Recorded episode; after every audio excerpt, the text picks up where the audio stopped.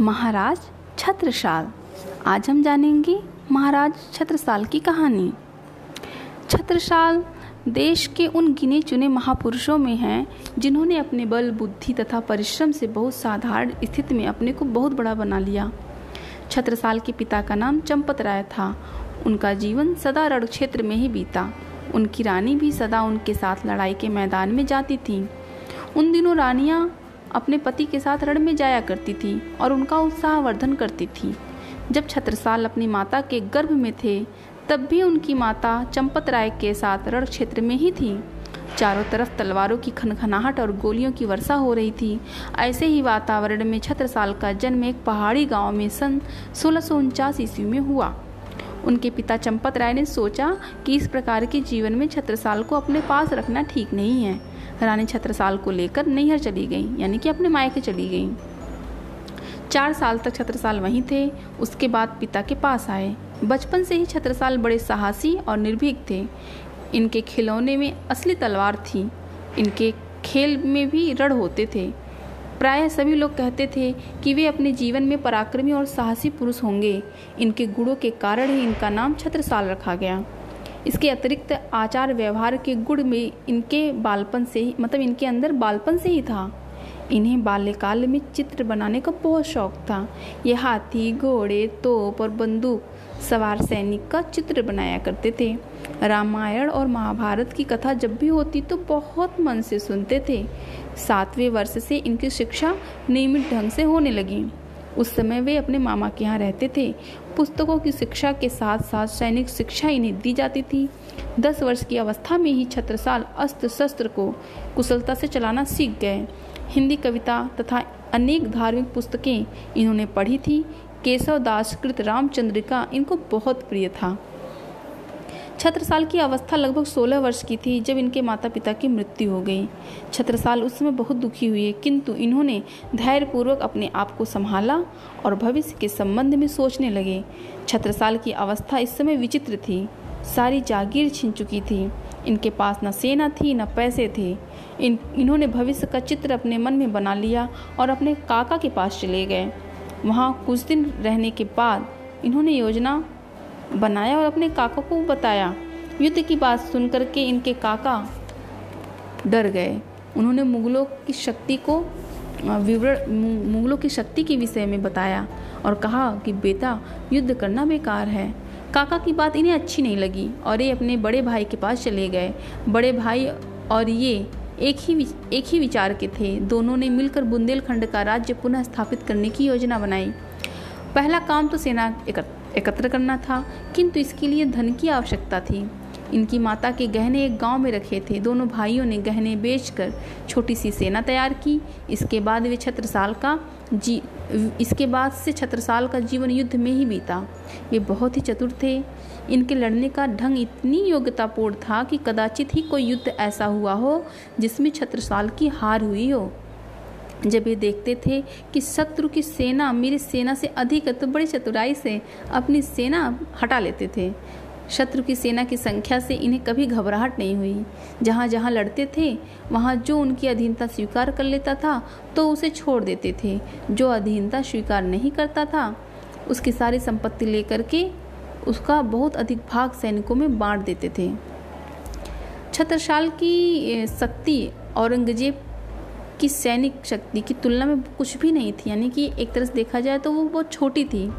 फिर भी छत्रसाल को वह हरा ना सका। कौन? औरंगज़ेब। इसके तीन कारण थे। पहली बात तो यह थी कि छत्रसाल के लड़ने का ढंग बहुत ही कौशलपूर्ण था। ये और इनके भाई सेना का संचालन करते थे, ये पहाड़ी प्रदेशों में लड़ते थे, इनके स्थानों की इन्हें विशेष जानकारी थी। जब अवसर मिलता, तब भाग जाते और और औरंगज़ेब की सेना लाख सिर मारने पर भी इनका कोई नुकसान नहीं कर पाती थी। तीसरी बात यह थी कि इनके सैनिक बड़े साहसी और वीर थे। इनकी विजय का हाल जो बुंदेला सुनता, इनकी सहायता करने के लिए तैयार हो जाता और सदा हमेशा सहायता करता। इन्हीं सब कारणों से यह बात हुई जो कभी संभव ना थी। और वह यह थी कि बड़े बड़े सेनापति औरंगज़ेब की ओर से आए। अनेक स्थानों पर वे छत्रसाल से लड़े किंतु कहीं भी छत्रसाल हारे नहीं। छत्रसाल हमेशा विजयी रहे। छत्रसाल का राज्य धीरे धीरे बढ़ता गया और सारा बुंदेलखंड इनके राज्य में आ गया। इनके राज्य का प्रबंध भी बहुत उत्तम था। और प्रजा को सुखी बनाने वाला था। कोई व्यक्ति यदि स्त्रियों के साथ दुर्व्यवहार करता तो उसे कठोर दंड दंड देते थे। सारा राजकाज उन्हीं की आज्ञा से होता था। महाराज का नियम था कि प्रत्येक व्यक्ति, चाहे वह कितना ही छोटा हो, उनसे मिल सकता था। उनकी विनती और वह बात सुनते थे। उनके दरबार में अनेक मंत्री भी थे, जिससे वे परामर्श लिया करते थे। एक बार छत्रपति महाराज शिवाजी के पास गए। वे शिवाजी से अवस्था में छोटे थे। शिवाजी इनसे बहुत प्रेम से मिले और इन्होंने इनका बहुत सम्मान किया। उन्होंने उपदेश दिया कि वीरता से लड़ो, लालच कभी मत करो और अधर्म कभी मत करना। किसी धर्म या जाति से द्वेष न करना। शिवाजी की ये बातें उन्होंने हमेशा याद रखी। शिवाजी के बाद उन्होंने मराठों से सहायता मांगी सिंहासन पर अब कोई बलशाली राजा नहीं रह गया था और मुगल राज के वंशजों में ही झगड़ा हो रहा था। छत्रसाल को भी इस समय अपने राज्य की रक्षा के लिए लड़ना पड़ा। छत्रसाल बूढ़े हो गए थे, वीरता और साहस ने इनका साथ नहीं छोड़ा था। फिर भी इस समय इन्हें सहायता की आवश्यकता पड़ी, इसलिए इन्होंने पेशवा बाजीराव से सहायता मांगी और उन्होंने सहायता दी। महाराज छत्रसाल कविता और साहित्य प्रेमी थे। इनके दरबार में हमेशा अच्छे अच्छे कवि रहते थे और ये अपने कवियों को, दरबारी कवियों को पुरस्कार भी देते थे। कवियों का यह कितना सम्मान करते थे, इसका पता एक घटना से लग जाता है। भूषण कविराज शिवाजी इन्हीं के यहाँ रहते थे। एक बार छत्रसाल के यहाँ आए। जब वे इनके महल के निकट पहुँचे, छत्रसाल बाहर आए और आगे जाकर भूषण की पालकी में अपना कंधा भी लगा दिया। जो जो जो ही भूषण को ये बात पता लगी, वे तुरंत कूद पड़े। बोले, महाराज, ये आप क्या कर रहे हैं? छत्रसाल ने उत्तर दिया, आप जैसे महान कवि का सम्मान शिवाजी महाराज के यहाँ होता है। मैं उनकी समता कैसे कर सकता हूँ? मैं इसी प्रकार आपका सम्मान कर सका। शिवाजी की मृत्यु के बाद भूषण छत्रसाल के यहाँ अनेक बार आए। भूषण ने छत्रसाल की प्रशंसा में छत्रसाल दशक नामक काव्य की रचना की। इनके दरबार में जो कवि रहते थे, इनमें लाल कवि भी थे। इन्होंने छत्रसाल के संबंध में एक पुस्तक लिखी है, जिसका नाम है छत्र प्रकाश छत्रसाल स्वयं कविता करते थे। उनकी अनेक वीरता से भरी रचनाएँ, कविताएँ प्राप्त होती हैं।